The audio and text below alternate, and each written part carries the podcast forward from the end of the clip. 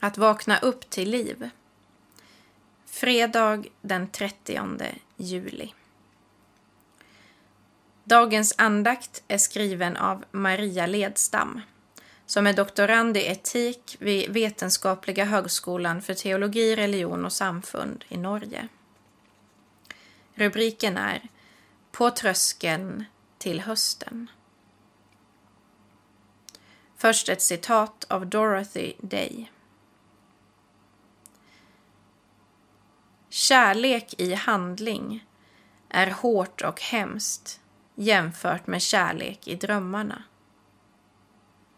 Gud ville att saker och ting skulle vara mycket enklare än vad vi har gjort dem till.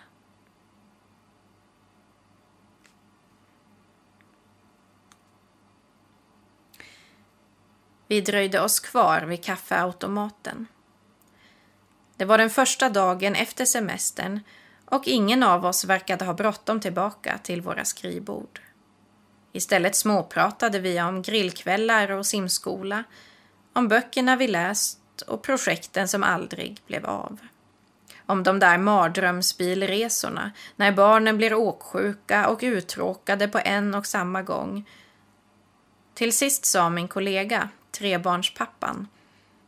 Ja, ah, det är skönt att vara tillbaka. Jag har verkligen längtat efter det här. Tänk att få sitta ensam på kontoret med en kopp kaffe. Jag skrattade igenkännande. Men det var något med skrattet som gjorde mig obekväm. Varför skrattade jag? Trebarnspappans ord fick mig att tänka på studien The Time Bind When Work Becomes Home and Home Becomes Work. Under tre somrar följde sociologen Arlie Hortschild anställda vid ett stort företag i USA.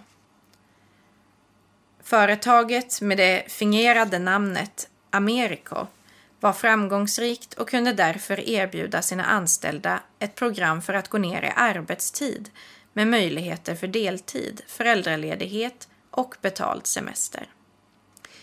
Eftersom USA saknar lagstadgad semester och den genomsnittliga arbetstiden på företaget låg på 47 timmar i veckan borde erbjudandet ha varit attraktivt. Dessutom sa nästan alla som intervjuades att de prioriterade familjen högst i sina liv. Trots detta var det enbart 53 av företagets 21 000 anställda som gick ner i tid som nyblivna föräldrar. Många lämnade även outnyttjade semesterdagar efter sig. Att män prioriterar arbete före familj var sedan länge känt. Men det Horschild kunde visa var att detsamma gällde även för kvinnor. I sin analys beskriver hon hur den moderna arbetsplatsen erbjuder stimulans, tydliga riktlinjer och en känsla av tillhörighet samtidigt som dagens familjeliv präglas av stress, otillräcklighet och skuld. Arbetet är helt enkelt citat, mer intressant än livet hemma, som en av de anställda uttryckte sig. Kanske är det då inte så konstigt att augusti för många kommer som en befriare. Det verkar som om vår tid helt enkelt gör oss bättre utrustade för arbetslivets struktur och rytm än ledighetens och familjelivets former. Eller som den svenske sociologen Roland Paulsen skrev i Dagens Nyheter en sommar vi blir bra på det vi gör och dåliga på det vi inte gör. Men han stannade inte där, utan reflekterar vidare. Jag vill upptas av det och dem jag har framför mig.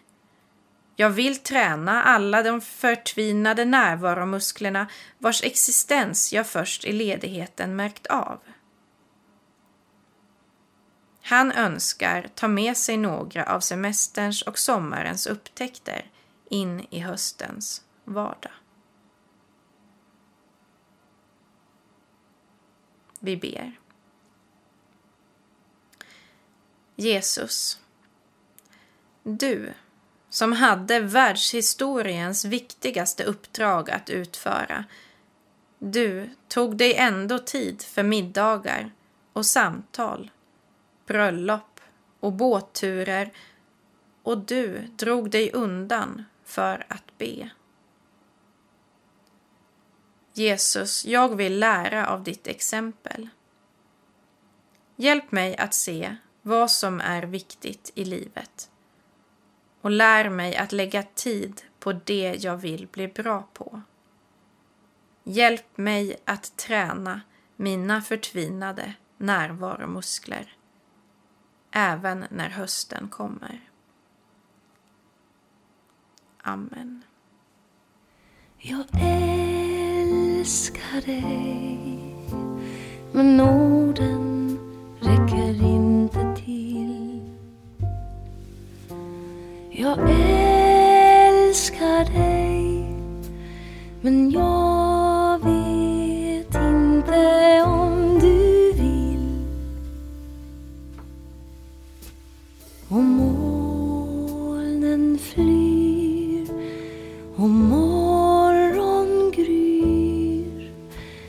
En dag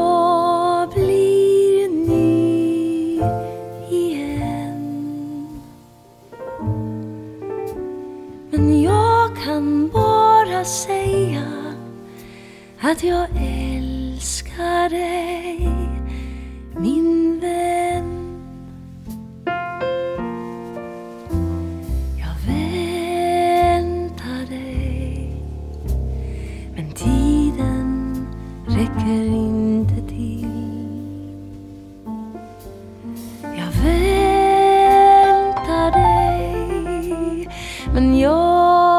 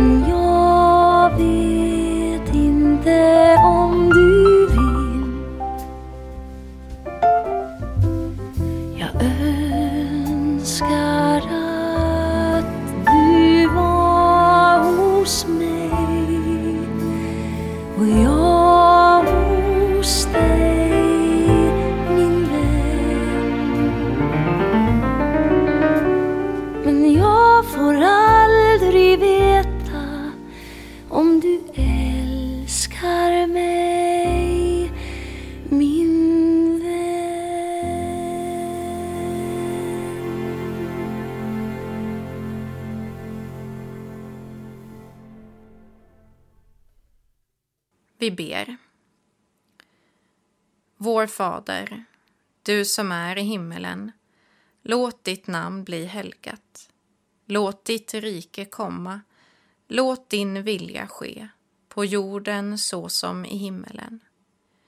Ge oss idag det bröd vi behöver och förlåt oss våra skulder, liksom vi har förlåtit dem som står i skuld till oss. Och utsätt oss inte för prövning, utan rädda oss från det onda. Ditt är riket, din är makten och äran i evighet. Amen. Ta emot Guds välsignelse. Herren välsigne dig och bevare dig. Herren låter sitt ansikte lysa över dig och vare dig nådig. Herren vände sitt ansikte till dig och give dig frid. I Faderns, i Sonens och i den helige Andens namn. Amen.